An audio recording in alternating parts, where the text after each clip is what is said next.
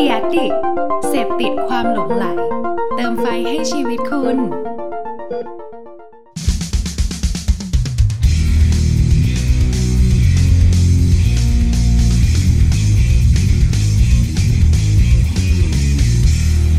something พูดอะไรบางสิ่งที่ให้คุณได้คิดตาม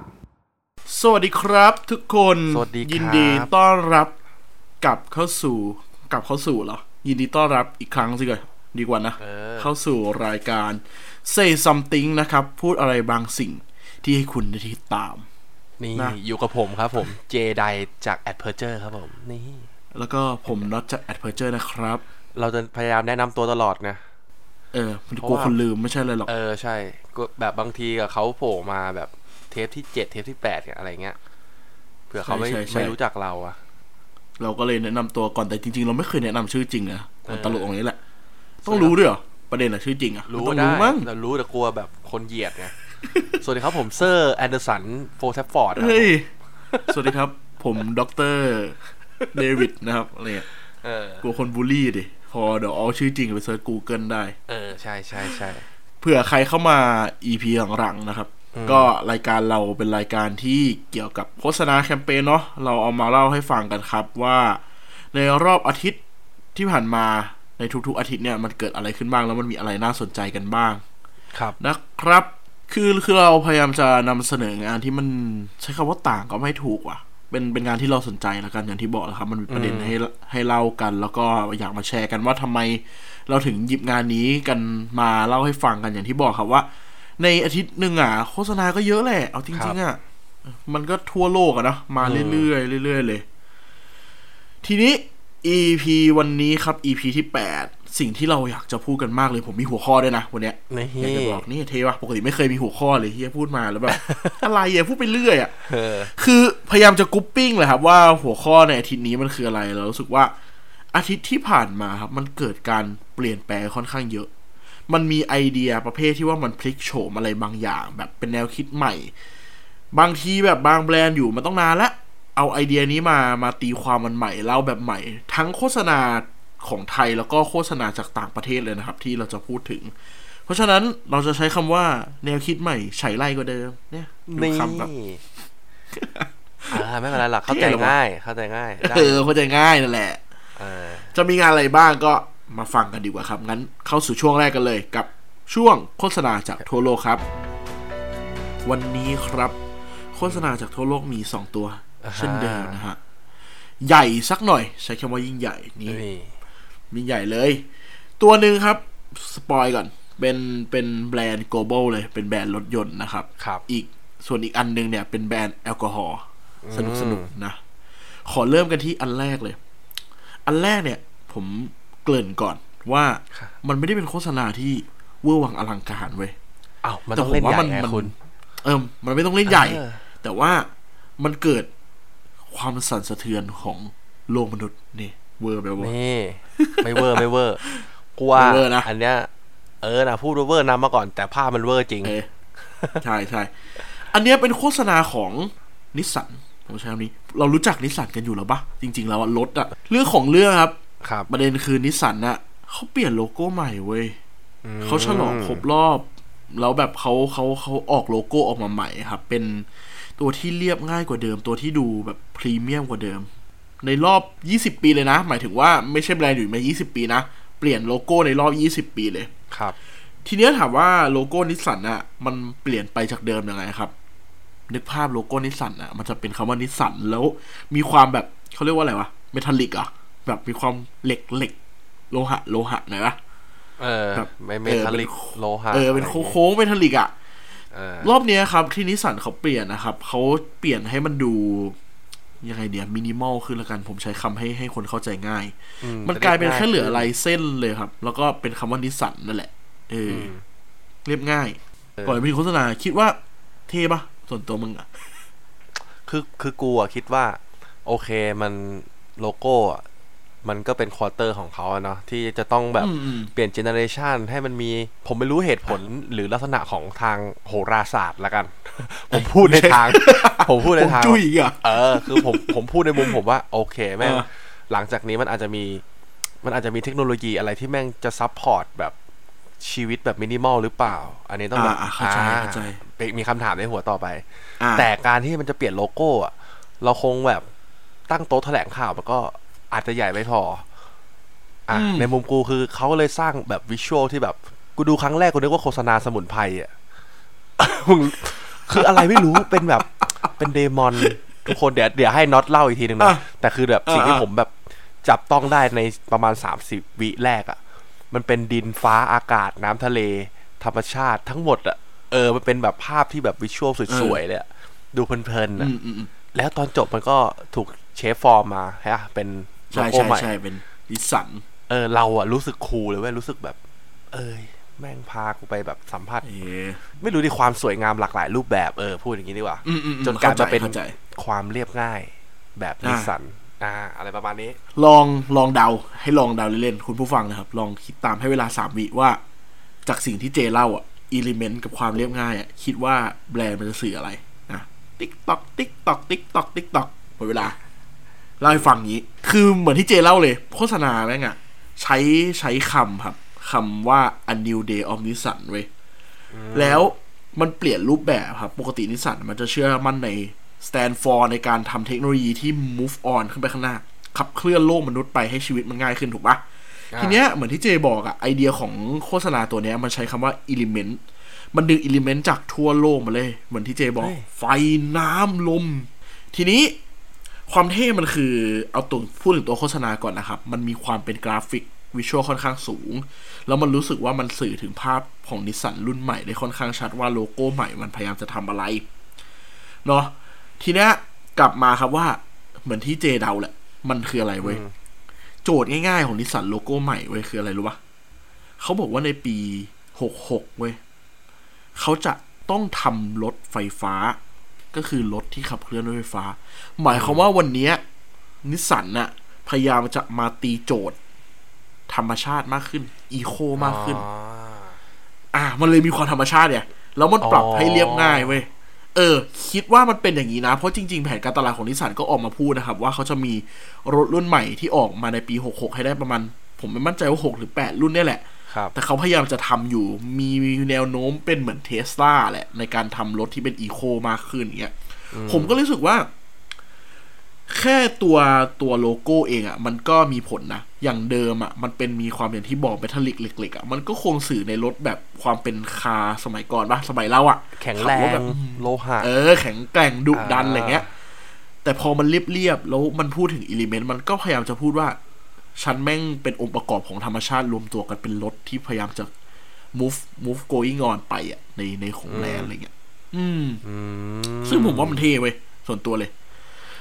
คือเอาแบบประเด็นง่ายสุดเลยชอบโลโก้ที่เรียบเหตุผลคือเวลาโลโก้รถที่เรียบอ่ะมันจะไปอยู่บนอะไรก็ได้ปัญหาของแบรนด์รถเวลาโลโก้นะไม่ใช่ปัญหาหรอกมันมันเยอะอ่ะรู้สึกปะโตโยต้าอย่างเงี้ยมันมีความแบบลูกเล่นเยอะแยะไปหมดเลยอืมอันนั้นก็จะเป็นทางโหราศาสตร์ญี่ปุ่นใช่ ขนาด บี เอ็ม ยังมีเปลี่ยนเลยปะเพิ่งเปลี่ยนไปปะ บี เอ็ม อ่ะก็เลยรู้สึกว่ามันเป็นเป็นเทรนด์แหละครับที่ว่าอยากให้มองย้อนกลับไปว่าทำไมวิธีการรีดีไซน์โลโก้เองหรือว่ากราฟิกเองทำไมเขาต้องทำจริงๆมันไม่ได้ทำเพื่อความสวยงามอย่างเดียวแต่ว่ามันส่งผลถึงสิ่งที่แบรนด์จะสื่อสารด้วยแหละครับว่ามันจะเป็นยังไงเป็นรูปแบบไหนเดี๋ยวแปะโฆษณาให้ดูเลยอันเนี้ยไม่ได้มีอะไรลึกมากแต่ว่าผมอยากถ้าใครสนใจนะถ้าใครสนใจทางด้านที่มันไม่ได้แบบอยากให้ลองไปศึกษาข้อมูลดูแล้วกันครับว่าว่าเว็บไซต์ต่างประเทศเขามีลงเยอะแยะเลยนะว่าแนวคิดมันมาอย่างไงวิธีการดีไซน์ตัวโลโก้ตัวนี้ครับแล้วก็วิธีคิดเขาไม่ได้คิดแค่อย่างที่บอกว่าให้มันสวยอย่างเดียวแต่เขาต้องพยายามสื่อสารถึงแบรนด์ด้วยว่ามันมีไปทิศทางไหนนะครับครับผมอืมดีเป็นเคสที่ดีน่าเอามาเล่าอย่างที่บอกว่าตรงกับธีมที่เราพูดกันเลยว่าแนวคิดใหม่ใช้ไรกว่าเดิมเห็นนะมันดูแบบเออใช้ไรจริงๆนะกันมาต่อกันที่แคมเปญที่สองครับแคมเปญที่สองอะสนุกขึ้นดูไม่ได้เป็นแบบลีลาเยอะง่ายมากเลยแคมเปญเนี้ยมาจากประเทศโคลัมเบียครับโคลัมเบียไอเดียเกินชื่อก่อนชื่อว่า Craving Six Pack ไหมคือมันเป็นแบรนด์แอลกอฮอล์แบรนด์แบรนด์แบรนด์เบียร์อะไรแหละโคลัมเบียขายเบียร์ อย่างงงกันนะเออคือเขาไปทำอินไซต์อย่างหนึ่งมาครับว่ามันผมไม่รู้มันอินไซต์จริงด้วยหรือเปล่านะมันอะไปบอกว่าเวลาคนเราอะจะมีความรับผิดชอบมากขึ้นในการดื่มแอลกอฮอล์ก็ต่อเมื่อมึงกินแอลกอฮอล์พร้อมกับกินข้าวเว้ยกูกูก็ไม่รู้ว่ามันคืออินไซต์แบบไหนแล้วแต่ให้เดานะดูจากเคสแล้วอะมันคงคิดว่าเวลาคนเรากินข้าวพร้อมกับเบียร์เวลาเหมือนเวลาเรากินมันจะไม่ค่อยเมาเว้ยเพราะเราเราอิ่มข้าวแบบมันเหมือนมีความแบบกินกินเพลินๆมากกว่าการกินจริงจังกับอะไรประมาณนั้นหรอมั้งเออมันเป็นอินไซต์อย่างนี้ทีเนี้ยไอ้แบรนด์นี้เองครับมันเป็นแบรนด์อย่างที่บอกแหละว่าผมไม่มั่นใจมันชื่อชื่อแบรนด์อะไรอ่ะมันมันเอ็กกูเลียอะไรประมาณเนี้ยแหละครับเขาก็บอกว่าเฮ้ยถ้าอย่างนั้นน่ะทำยังไงก็ได้เว้ยให้คนมีความรับผิดชอบมากขึ้นเพราะฉะนั้นน่ะมันเลยไปคิดว่ามันจะรีแพ็กเกจดีไซน์ในการส่งเบียร์ตัวเองจากปกติอ่ะมันอ่ะต้องส่งเวลาเราซื้อหก หก หกกระป๋องนึกออกใช่ปะมันจะแพ็คมาในเหมือนเซเว่นอ่ะมันจะแพ็คมาหกอันเนี่ยทีเนี้ยมันใช้วิธีการว่าเฮ้ยให้ให้คนกินคู่กับข้าวมันเลยไปทำแพ็กเกจฟาสต์ฟู้ดมาใส่แทนเว้ยแบบอารมณ์ว่าเอากล่องเบียร์ยัดในกล่องพิซซ่าเฮ้ยพอดีนะเป็นดีไซน์ของแบรนด์เลยนะเป็นกล่องพิซซ่าของแบรนด์เนี้ยแต่ข้างในเป็นเบียร์แล้วก็กล่องใส่ไก่อย่างเงี้ยอารมณ์ประมาณว่าเหมือนกล่องบัคเก็ต เค เอฟ ซี อ่ะแต่ใส่เบียร์ลงไปแทนหรือกล่องแบบแมคโดนัลด์เบอร์เกอร์อ่ะที่มันถูหิ้วได้ก็เอามาใส่เบียร์แทนครับเพื่อที่แบรนด์อ่ะมันจะบอกว่าอยากให้คนอ่ะรู้สึกว่าหิวหิวอาหารด้วยแล้วก็ไปซื้ออาหารฟาสต์ฟู้ดมากินคู่กับแอลกอฮอล์เพื่อที่คุณจะได้มีความรับผิดชอบมากขึ้นกับสังคมคือคือตอนกูดูแคมเปญเนี้ยกูคิดในสองมุมเลยด้วยมุมแรกก็คือจริงเหรอวะเอาจริงๆนะแต่ในแต่ในเชิงวิทยาศาสตร์อะเหมือนเขาบอกว่าไอ้พวกแป้งอะมันจะไปดูดซับแอลกอฮอล์ไปส่วนหนึ่งนะแต่ไม่ได้แบบทั้ง ร้อยเปอร์เซ็นต์ อะอ่าก็คือช่วยให้ไม่เมาจริงๆค่ะไม่เมาเนี่ยไม่แน่ใจว่ะเออเออไม่เมาไม่รู้แต่อ้วกใครลองอ้วกทีนี่คือแสบเลยนะแดกเข้าไปแล้วเมาเลยอ้วกนี่แสบท้องเลยนะเอาจริงอ่ะเซ็งเซ็งเลยเซ็งเลยอย่างเงี้ยกับประเด็นที่สองที่ตอนดูแคมเปญเนี้ยเรารู้สึกก็คือเพื่ออะไรวะเอาจริงๆนะที่หยิบมันเล่าก่อนอ่ะมีสองประเด็นคือมันเท่กับอยากให้ผู้ฟังลองคิดตามว่าว่ามันทำเพื่ออะไรเหตุผลที่ผมถามว่ามันทำเพื่ออะไรอ่ะที่ผมลากอินไซต์มาทั้งหมดอ่ะมันก็แค่รีแพ็กเกจจิ้งดีไซน์มันเองนะเว้ยมันไม่ได้แถมฟาสต์ฟู้ดลงไปในกล่องมันนะก็ไม่รู้ว่ามันจริงไหมกับการที่ว่ามันจะทำให้คนอยากกินอาหารกับกับแอลกอฮอล์ขึ้นมาจริงๆอ่ะแต่ผมรู้สึกว่ามันเท่มันเท่ตรงที่ว่ามันดีไซน์สวยด้วยแหละเอาจริงๆแล้วอ่ะมันเป็นเหมือนไม่รู้นะในมุมครีเอทีฟนะครับมันน่าจะอารมณ์มันว่าอยากทำแพ็กเกจดีไซน์แคมเปญขึ้นมาแหละแต่หาอะไรมาซัพพอร์ตตัวเองก่อนอ่ะเหมือนหาเหตุผลมาขายลูกค้าเพื่อที่จะได้ทำอะไรเท่ๆรู้สึกความรู้สึกกูคืออย่างนี้เลยนะเอาจริงๆแล้วไม่มั่นใจเหมือนกันเดี๋ยวเดี๋ยวอย่างที่บอกเดี๋ยวผมเอารูปแปะไว้ให้ดูนะครับในลิงก์แล้วก็ลองให้คุณผู้ฟังลองคิดตามแล้วกันคิดว่ายังไงลองบอกผมด้วยลองผมบอกผมกับเจว่ารู้สึกยังไงครับไอเดียประมาณเนี้ยมันช่วยได้จริงหรอวะหรือมันมีแนวคิดยังไงส่วนตัวมึงคิดว่ายังไงอันเนี้ยจริงจริงอ่ะถ้าในแง่แบบฟังก์ชันในการใช้งานจริงอ่ะคือกูไม่แน่ใจอ่ะแต่ถ้าในแง่การแบบสังสรรค์นะเครื่องดื่มแอลกอฮอล์ผมว่ามันเวิร์กเพราะว่าการที่จะกินเบียร์หกกระป๋องอ่ะคุณน่าจะไม่ได้กินคนเดียวอ่ะเออเออใช่ใช่ใช่ใช่แล้วมันก็ทำให้แบบมันเป็นมื้อเล็กๆแล้วกันนะระหว่างระหว่างทางหรือว่าระหว่างเบรกหรือว่าระหว่างวันช่วงเวลาที่แบบไม่อยากไปกินร้านหนักหน่วงอ่ะอันเนี้ยแม่งเวิร์กสำหรับผมอ่ะปิกนิกเงี้ยเวิร์กไปเที่ยวเข้าใจไปเที่ยวแบบต่างจังหวัดเงี้ยโอเคแม่งเวิร์ก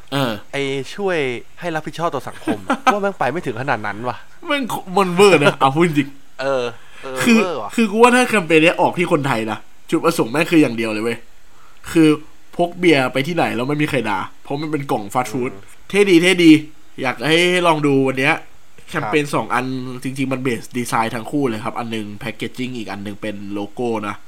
แต่ว่าคิดว่ามันมันมีประโยชน์ในเชิงคอมมูนิเคชั่นไอเดียแหละครับว่า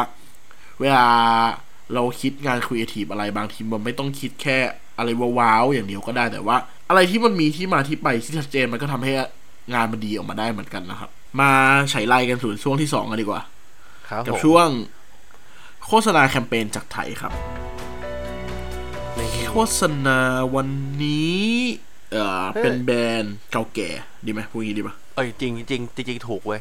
ถ้าพูดยี่ห้ออ่ะพูดสโลแกนต่อได้เลยอ่ะอ่ะสแน็คแจ็คขนมของคนดีนี่เออนี่ขนมของคนดีคืออะไรวะเออกูงงมาตั้งแต่กูพูดบอกนะกูงงตั้งแต่เด็กๆแล้วที่กูดูขนมของคนดีคืออะไรกูว่าเป็นวิธีการหลอกล่อให้พ่อซื้อเออมีสิขนมของคนดีเคยลองไปถามคนอื่นไว้ว่าขนมของคนดีมันคืออะไรเออเคยได้ยินคำตอบมาประมาณ สองถึงสาม อย่างแต่เอาอันที่น่าเชื่อถือที่สุดแล้วกันนะกูไม่รู้นะใครเป็นครีเอทีฟยุคนั้นมาร์เก็ตเตอร์ยุคนั้นครับเพราะทฤษฎีนี้บอกไว้ว่าสแน็คแจ็คเป็นขนมถั่วลันเตาทอดวะถั่วทอดอะไรมาเนี่ยแล้วมันเป็นยุคแรกๆของขนมที่อบกรอบและทำมาจากธัญพืชเนี่ยมันเลยเป็นขนมที่ไม่ได้เป็นแบบหลอกเด็กทั่วไปอ่ะคือมีความแบบมีความเป็นกูพูดว่าประโยชน์กูก็เขินปากตัวเองว่ามันก็ไม่ได้มีประโยชน์หรอกแต่แค่ในยุคนั้นมันไม่ได้มีแบบซันบงซันไบท์หรือขนมคีนุแบบขนมอบกรอบที่แม่งลดน้ำหนักอ่ะนึกออกใช่ปะเออๆๆแล้วก็ทาโร่ยุคนั้นกูว่ามันก็คงไม่ได้เคลมเรื่องลดน้ำหนักขนาดเนี้ยมันก็เลยแบบเป็นแบรนด์ของกินเล่นของเด็กห้าบาทที่ออกมาพูดได้แหละครับว่าฉันเป็นคนดีคนดีคือแบบตัวแบรนด์เองเป็นคนดีที่จะช่วยสังคมให้ดีขึ้นนี่เป็นทฤษฎีหนึ่งที่ได้ฟังมาไม่รู้จริงหรือเปล่ากูก็ไม่รู้อ่ะกูยังหาคำตอบไม่ได้เหมือนกันพูดตรงๆกูหาคำตอบไม่ได้แต่กูชอบเวลาแบบตั้งแต่ผมไม่รู้ว่ากี่ปีมาแล้วเนาะแต่โฆษณาเขายังยึดมั่นในสโลแกนของแบรนด์เขาเออจริงขนมเออขนมของคนดีผมว่าเป็นเป็นแบรนด์แท็กไลน์ที่แม่งหนึ่งเลยนะใช้ได้ทุกปีไม่ว่าคนกี่รุ่นต่อกี่รุ่นสุดท้ายมึงก็ต้องเป็นคนดีแล้วก็มึงก็ต้องมีขนมกินอยู่ดีอ่ะเออคือคือแบบไม่รู้ไปล่องไหนก็กลับมาที่นะคือแม่งสโลแกนเขาได้อ่ะแม่งไม่ฟังก์ชันแม่งไม่อินโนเวชั่นอลแต่แบบมีความเป็นแบบ question mark แต่กูก็ใช้ได้เรื่อยๆอ่ะเออใช่เออก็แต่ปกติอ่ะสแน็คแจ็คขนมของคนดีมันจะตีความว่าเป็นคนดีแบบเด็กวัยรุ่นคนดีอ่ะแบบเออแบบคนดีกูนึกถึงโฆษณาของกัปตันอ่ะอารมณ์มันว่าลุกให้ให้คนแก่นั่งบนรถเมล์แล้วก็ไม่มีคนขับอะไรอย่างนั้นอะคาแรคเตอร์แบบเด็กเกียนเกียนเป็นคนดีแต่กวนตีนอะมันเป็นวิธีการแบบเล่า execution ที่แบบก็กูจะเป็นคนดีอะทำไมอะแล้วจะทำไมอะนึกออกปะกูกินสแน็คแจ็คกูเลยเป็นคนดีเออทีเนี้ยประเด็นคือไม่จริงจะมาพูดถึงโฆษณาตัวเก่าๆของเขาครับแต่ว่าสิ่งที่มันเกิดขึ้นคือสแน็คแจ็คอะเขาออกโฆษณาตัวใหม่เป็นโฆษณาซีรีส์สี่ตัวครับออกรถใหม่นี่แหละผมใช้คำว่าจริงๆมันก็ค่อนข้างเป็นเป็นโฆษณาที่ออกมาเป็นซีรีส์ในการออกมาโปรโมทรถใหม่แต่สิ่งที่เท่ครับมันคือเขาอะพยายามตีความขนมของคนดีในอีกรูปแบบหนึ่งขนมของคนดีอะแบรนด์นี้บอกก่อนว่าไอ้สแน็คแจ็ครถใหม่มันคือรถกุ้งคั่วพริกเกลือเว้ยมันมีความเป็นไทยเยอะๆเลยเลยออกคอนเซปต์นึงครับคอนเซปต์เนี้ยมันชื่อว่ารสชาติที่คนไทยต้องการรสชาติที่คนไทยต้องการอ่ะมันเหมือนเป็นว่าในเชิงโปรดักต์นะครับมันก็เป็นรสแบบรสที่คนไทยคุ้นชินอ่ะกุ้งคั่วพริกเกลือเนาะมันคงไม่มีต่างประเทศหรอกเอาพูดตรงๆใช่ๆกับอีกมีนิ่งนึงของ emotional คือรสชาติที่คนไทยต้องการคือ feeling นี้แหละที่คนไทยอยากได้เว้ยแล้วมันเอาไอเดียเนี้ยมาผนวกกับขนมของคนดีอีกทีนึงเออแบบเอามารวมกันอีกทีนึงอ่ะ execution อ่ะมันเลยเป็น execution ที่เอาพูดตัวกูชอบมากเลยนะเว้ย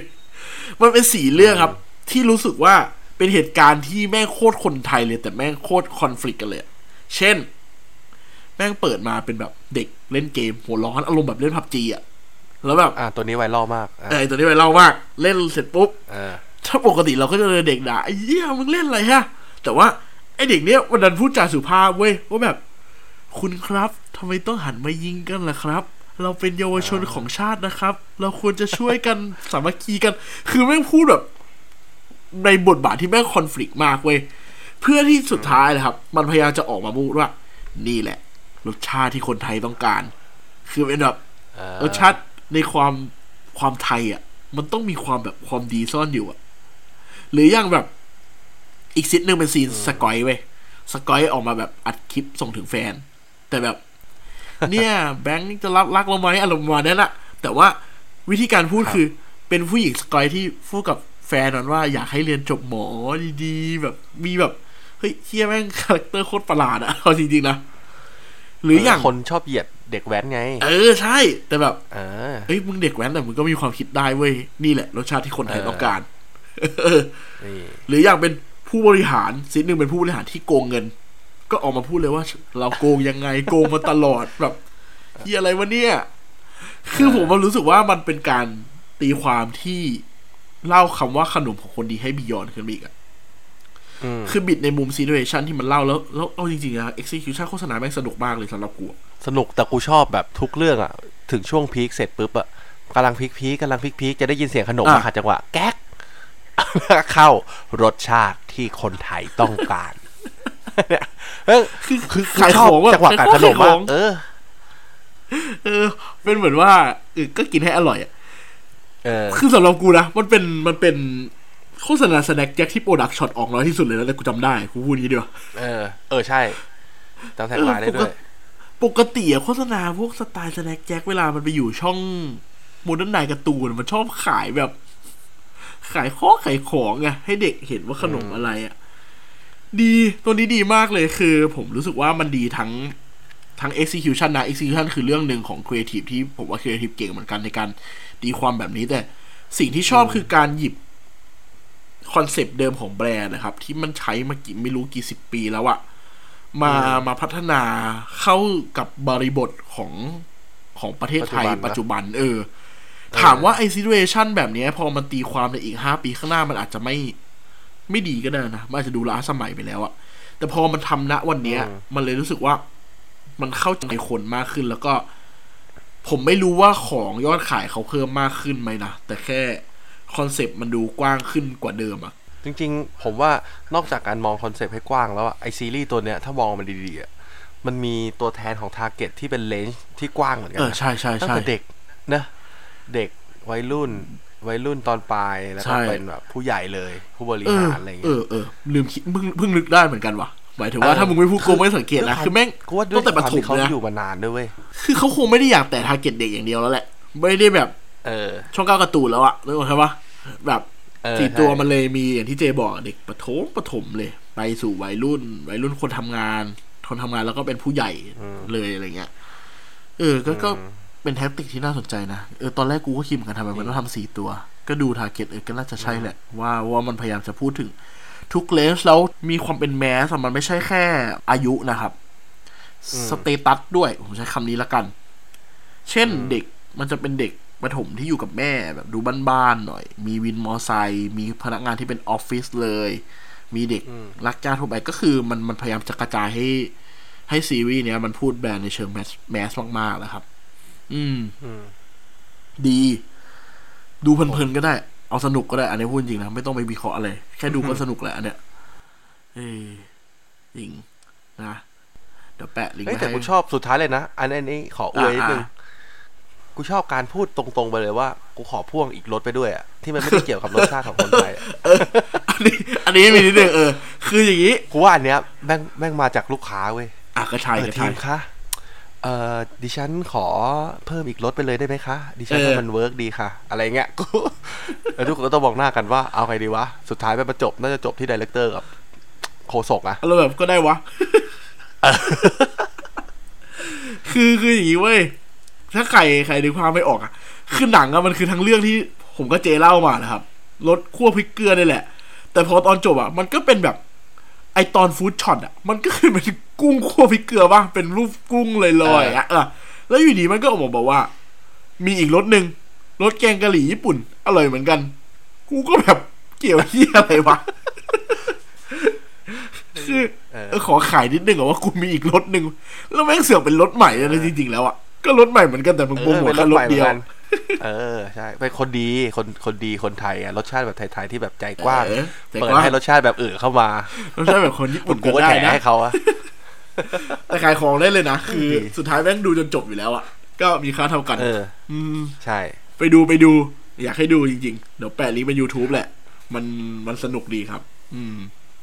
วันนี้โฆษณาไทยมีตัวเดียวแต่ว่ามีเป็นซีรีส์นั่งดูกันให้เพลินๆไปเลยนะเป็นโฆษณาจ๋าๆเลยครับไม่ได้มีแคมเปญอะไรต่อหรืออาจจะมีก็ไม่รู้แต่ยังไม่ออกมาเอางี้ดีกว่างั้นหมดประมาณนี้ครับโฆษณาไม่ใช่โฆษณาสิแคมเปญต่างประเทศสองตัวตัวเบียร์โคลอมเบียตัวหนึ่งนะครับแล้วก็นิสสันในการเปลี่ยนโลโก้มีโฆษณาไทยของ Snack Jack หนึ่งตัวนะครับไปสู่ช่วงสุดท้ายกันเลยดีกว่าครับกับช่วง Creative Update ครับวันนี้ช่วง Creative Update ครับยังอยู่ในคอนเซปต์เดิมโคตรประหลาดเลยปกติเราจะพูด Creative Update ที่แม่งไม่ได้เกี่ยวเหี้ยอะไรกับคอนเซปต์ของของตอนนั้นเลยไอ้ไอ้ที่เราบอกว่าแนวคิดใหม่ใช้แรงกว่าเดิมเว้ยแต่ว่าวันนี้ที่เราจะมาอัปเดตกันอะเล่าให้ฟังใช้คำนี้ดีกว่าไม่ได้อัปเดตเทรนด์ขนาดนั้นมันเป็นแนวคิดใหม่ในช่วงอดีตงงป่าววะไม่งงไม่งงในวันที่ในวันที่มันมีแนวคิดนี้ขึ้นมาแม่งเปลี่ยนโลกเว้ยเปลี่ยนเราเปลี่ยนเราใช่ใช่ใช่พูดถูกคือผมจั่วก่อนว่าไอตัวเนี้ยครับมันมาจากเว็บ Creative Review ครับเขารวบรวมหัวข้อหนึ่งใช้คำว่าสี่สิบ creative moments that change culture คือสี่สิบ creative moment น่ะคือสี่สิบสถานการณ์หรือว่าสี่สิบอะไรที่เกิดขึ้นสี่สิบอย่างของความเป็น creative อะที่เปลี่ยนวัฒนธรรมของโลกไปตลอดกาลเว้ยซึ่งไม่กูเล่าไม่หมดหรอกนะคุณผู้ฟังขอโทษด้วยมันเล่าไม่หมดหรอกสี่สิบอันนะใครจะใครจะบ้าเออแต่ผมจะลองยกตัวอย่างมาให้ฟังกันแล้วนะละกันนะครับแล้วก็ลองไปอ่านกันเองอันนี้เดี๋ยวเดี๋ยวเหมือนเดิมอย่างที่บอกเดี๋ยวแชร์ลิงก์ไว้ให้ว่าอะไรบ้างที่เรารู้สึกว่ามันเกี่ยวข้องกับครีเอทีฟแล้วมันสามารถเปลี่ยนไปตลอดกาลผมจะหยิบอันที่คุณนึกภาพง่ายๆออกอันแรกแล้วกันครับปีหนึ่งเก้าแปดหนึ่งครับ เอ็ม ที วี โอ้โห เอ็ม ที วี เพลงนะเออรายการเพลงเว้ยสิ่งที่เราน่าจะรู้จักกันอยู่แล้ว เอ็ม ที วี ก็เคยอยู่ในไทยช่วงหนึ่งนะจริงๆแล้วอะแล้วต่างประเทศก็ยังมีอยู่นะ เอ็ม ที วี อะสิ่งที่ เอ็ม ที วี เปลี่ยน culture ความเป็น creative ไปตลอดการคือผมไม่มั่นใจนะเขาใช้คำว่าปีหนึ่งเก้าแปดหนึ่ง เอ็ม ที วี launch radio with picture channel หมายความว่า เอ็ม ที วี ทำช่องที่มีเพลงแล้วมีภาพนั่นหมายความว่ามันคือจุดเริ่มต้นของการทำ เอ็ม วี เต็มรูปแบบเลยนะเว้ยคือเมื่อก่อนอ่ะถ้ามันเป็นวิทยุอ่ะคนก็ไม่ได้คิดว่า เอ็ม วี มันจะไปลงที่ไหนไงแต่การที่ เอ็ม ที วี ผลิตตัวเองขึ้นมาอย่างเงี้ยครับนักร้องต่างประเทศทุกคนน่ะก็ต้องเริ่มทำ เอ็ม วี เพิ่มเพื่อที่จะไปออกใน channel ของ เอ็ม ที วี ไงนั่นน่ะคือโมเมนต์สำคัญเว้ยเขาบอกว่ามันเป็นโมเมนต์สำคัญเลยในการที่อุตสาหกรรมเพลงมันเปลี่ยนไปเพราะว่าค่ายเพลงอ่ะต้องไปลงทุนกับโปรดักชันในการออกอากาศเพลงมากขึ้นเพราะว่าต้องทำ เอ็ม วี ซึ่งเอาจริงๆอ่ะมองกลับมาที่ในไทยนะครับทุกวันนี้เลย เอ็ม วี สำคัญมากนะพูดตรงๆเราเห็นเพลงหลายๆเพลงค่ายใหญ่ๆครับเขาก็จ้างโปรดักชันเฮาส์ทำเป็น เอ็ม วี ที่มันมีเนื้อเรื่องทำดีๆตีความได้เลยนะหรือเจเองอ่ะก็กำกับ เอ็ม วี ถูกปะเพราะฉะนั้นเออใช่ๆครับเออมันก็แบบมันก็เลยแบบผมว่ามันมันเป็นมิติของของโมเมนต์ที่เปลี่ยนโลกจริงๆเลยนะกับกับเรื่องเนี้ยอืมไม่งั้นเราคงไม่ได้เห็น เอ็ม วี สนุกสนุกกันแล้วครับอย่างนั้นเออจริงๆผมว่าอีกเสน่ห์หนึ่งคือ เอ็ม วี กับบทเพลงเนี่ยมันน่าจะเป็นสิ่งที่ยืนยันเรื่องราวในปีนั้นๆของบุคคลได้ใช่ใช่ไม่กลายเป็นย้อนกลับไปฟังเพลงเมื่อสิบปีหรือยี่สิบปีที่แล้วเออเช่นแบบเพลงที่มันเกี่ยวกับการเมืองเกี่ยวกับความรุนแรงอะไรเงี้ยอ่ะลองมองย้อนกลับไปว่าอันนี้มันส่งผลต่อปัจจุบันไหมอันนี้แม่ก็เป็นอีกส่วนหนึ่งแต่ เอ็ม ที วี เนี่ยมันทำให้เกิดโปรดักชันนะด้วยใช่ใช่ใช่ระยะเวลาอันนี้ด้วยเว้ยแอร์ไทม์ของเขาที่สมัยก่อนตลอดยี่สิบสี่ชั่วโมงอ่ะซึ่งถ้ามึงอยากใช้ใน เอ็ม ที วี มึงต้องมี เอ็ม วี ก่อน เอ็ม วี ถูกมันเหมือนเป็นการผลักดันให้ผมว่ามันเหมือนเป็นการบีบให้คนคน ผัดเปลี่ยนสื่อประมาณนึงนะจริงๆแล้วอะเออเออคือเมื่อก่อนทำเพลงก็ทำเพลงเว้ยไม่สนใจ เอ็ม วี หรอกแต่ว่า เอ็ม วี เดี๋ยวนี้อย่างที่บอกอะย้อนกลับไป สิบถึงยี่สิบ ปีลองดู เอ็ม วี สมัยก่อนแล้วก็ เอ็ม วี สมัยนี้ดิบาง เอ็ม วี สมัยเนี้ยแทบไม่มีนักร้องออกมาแล้วนะเว้ยคือแม่งเล่าสตอรี่อย่างเดียวเลยเพื่อที่จะโบโบเนื้อเพลงโบอะไรให้มันแบบยิ่งใหญ่มากขึ้นอะอย่าง เอ็ม วี ไทยที่สำหรับผมอะมันคือจุดเปลี่ยนของวงการเพลงนะในส่วนตัวเองเลยนะคือเพลงขอของโลโมโซนิกนะเว้ยคือมันเป็นยุคที่เพลงแม่งเล่าเรื่องแล้วไวรัลอ่ะมันผมว่ามันน่าจะมาจากตัวนั้นอันแรกเลยอ่ะที่แบบแม่งพีคๆเลยเรารู้สึกว่าคนอินตามกับ เอ็ม วี แล้วทำให้โลโมโซนิกดังแบบชิบหายไว้วอดนะตอนนั้นอ่ะเออก็เป็นเป็นอันแรกที่เราหยิบมาจากสี่สิบอันเดี๋ยวชิบหายครับผมเยอะปะ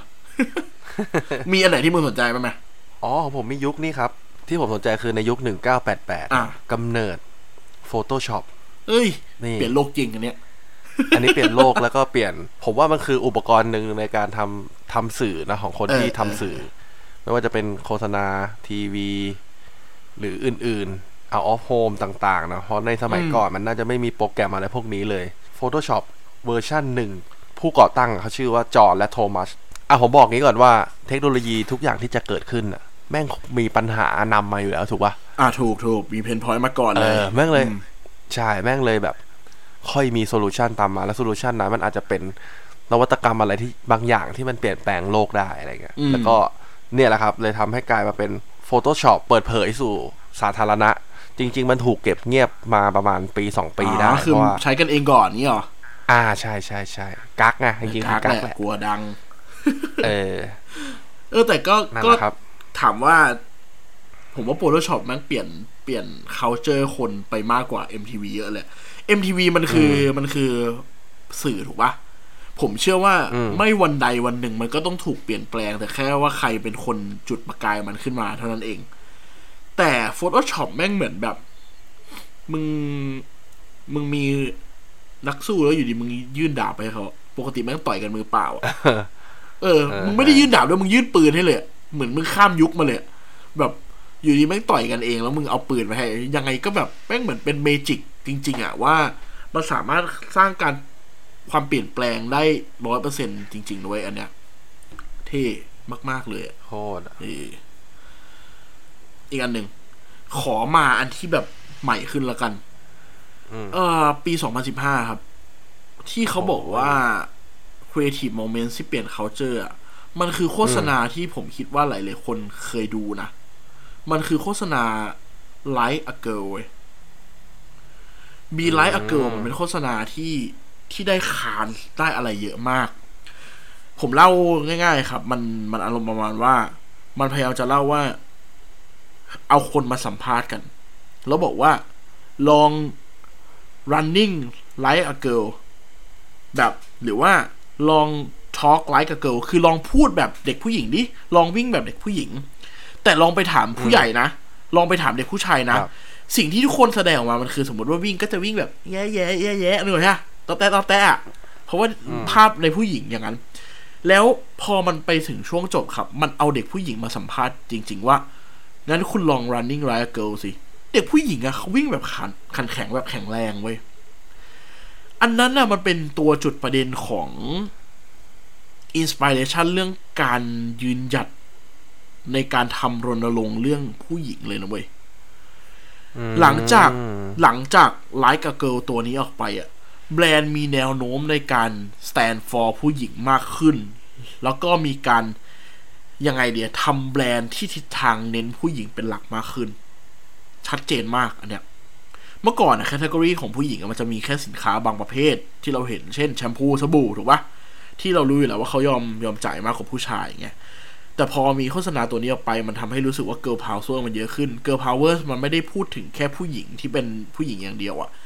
แอล จี บี ที คิว ที่มีความเป็นผู้หญิงเขาก็พูดถึงประเด็นนี้แล้วก็ทุกอย่างนะครับมันถูกทำให้ใหญ่เพราะโฆษณาตัวนี้เลยก็อันนี้เกี่ยวกับโฆษณาเต็มๆเลยนะใครบอกว่าโฆษณามันเปลี่ยนโลกไม่ได้ผมว่าโมเมนต์โฆษณาตัวเนี้ยดูตัวดีนะเออชัดเจนที่สุดแล้วอะมันเป็นเรื่องแบบ ไม่ได้ powerful นะแต่ว่ามันมันมันฉุกประเด็นในเรื่องที่คนยังไม่พูดกันมาทำให้มันใหญ่ขึ้นแล้วทำให้คนแบบกระแสสังคมสินค้าทั่วโลกวัฒนธรรมการใช้ชีวิตคนออกมาพูดเรื่องนี้กันมากขึ้นนะครับดีเป็นอีกตัวนึงที่ผมชอบจากสี่สิบอันนะอ๋อมีอีกอันไหมมีที่จริงผมขอพ่วงไปเลยแล้วกันเออในยุคก่อนที่เขาจะเล่นเกมแบบวิดีโอเกมเนี่ยผมพูดจริงๆว่ามันคือแบบเป็นกราฟิกแบบ ทู ดี อ่ะเนาะเป็นสองมิติเป็นเป็นเกมตลับอะไรเงี้ยบางคนมีเกมบอยแล้วก็โอเคดูคูลแต่ในปีหนึ่งเก้าเก้าสี่ครับ PlayStation ครับเปลี่ยนโลกครับสร้างเกมสามมิติขึ้นมาเราเรียกมันว่าโลกเสมือนจริงครับเพราะว่าทุกอย่างมันจะขยับได้หมดอ่าอ่าใช่ใช่ใช่ใช่กลายเป็นสิ่งที่มันจับต้องได้ง่ายเราจะเห็นเกมแบบกล้องที่จะหมุนในทุกมุมมองนะมันเป็นเหมือนก้าวแรกของวงการเกมเนาะที่ทำให้ในยุคนั้นนะครับมีแบบอาชีพที่เรียกว่าแบบเป็นผู้สร้างเกมเลยก็ได้อ่าการเปิดตัว PlayStation เนี่ยอันนี้เราพูดถึงเกมที่จาก ทู ดี มาเป็น ทรี ดี ใช่ป่ะทีนี้ผมอยากพ่วงอีกตัวนึงอันเนี้ยเรารู้อยู่แล้วว่ามันเปลี่ยนโลกยังไงบ้างนะทุกคนวันนี้เราสัมผัสกันเราเห็นตั้งแต่ PlayStation หนึ่งถึง PlayStation ห้าแล้วเรารู้ว่าวิชวลมันเปลี่ยนไปยังไงบ้างจากหนึ่งเก้าเก้าสี่เราก็โดดมาในปีสองพันสิบหก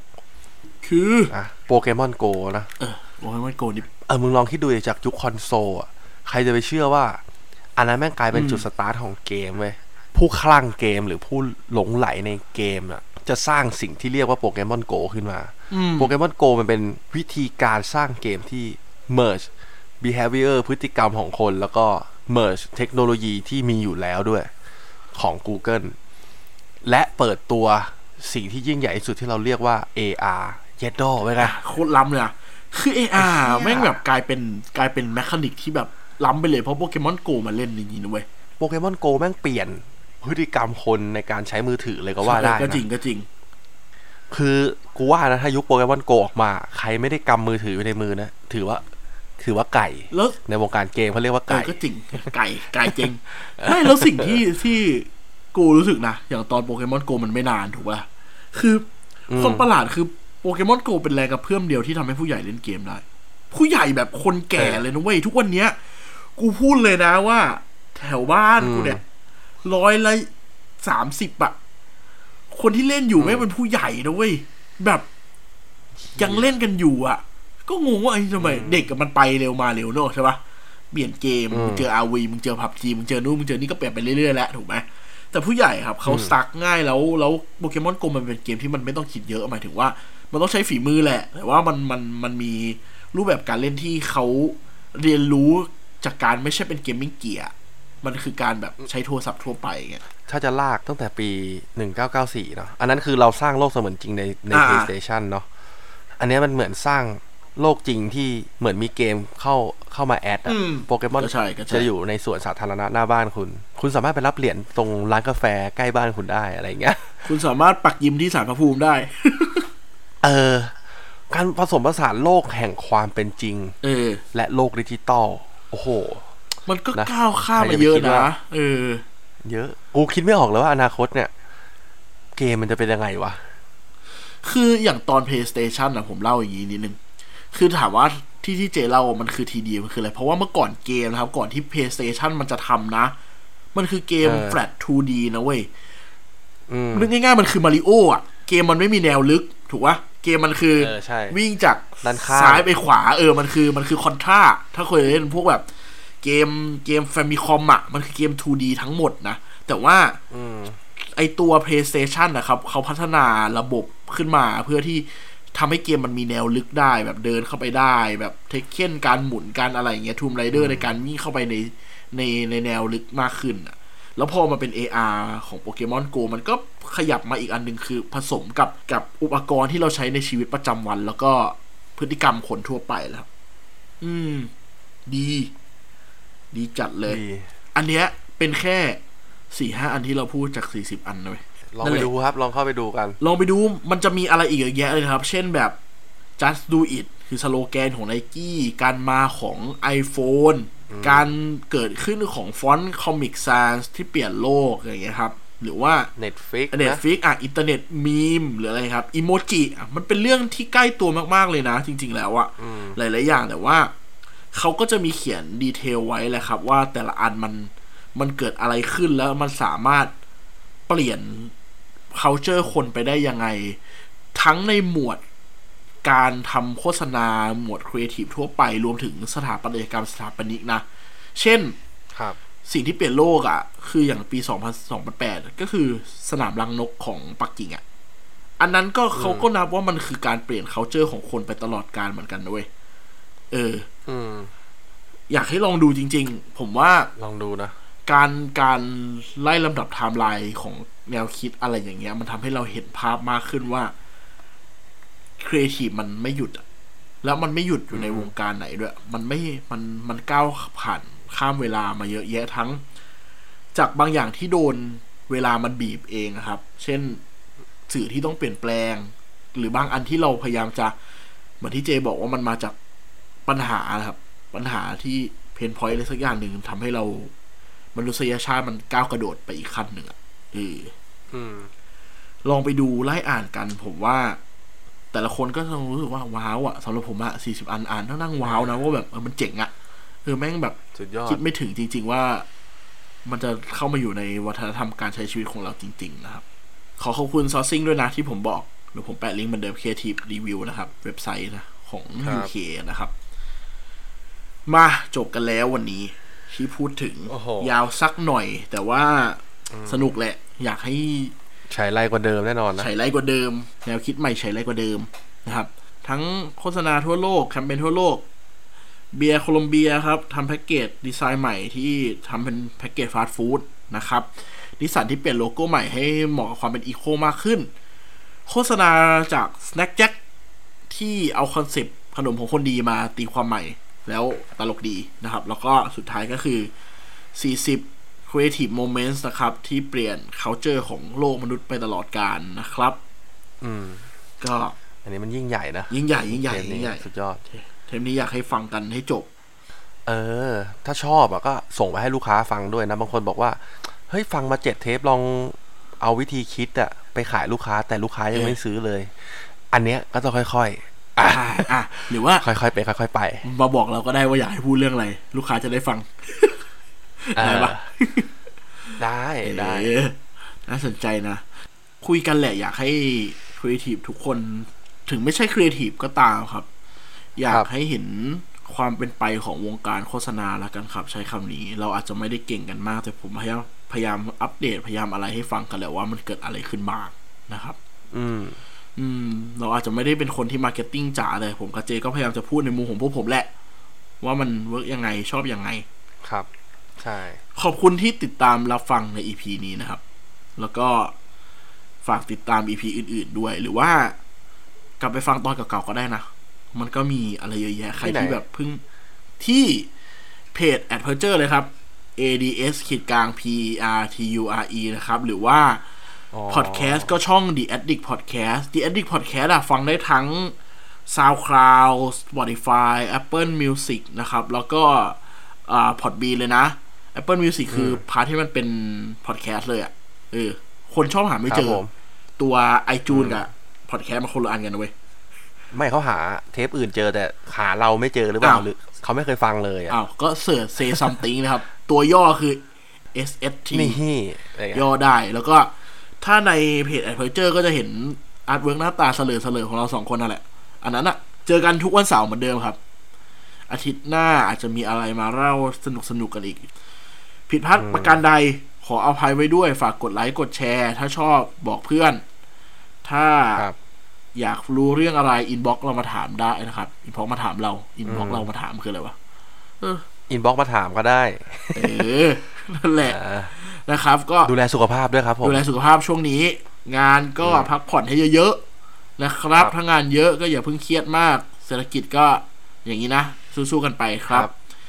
ครับผมวันนี้ก็ขอบคุณทุกคนมากครับที่รับฟังกันครับผมกับเจลาไปก่อนครับสวัสดีครับ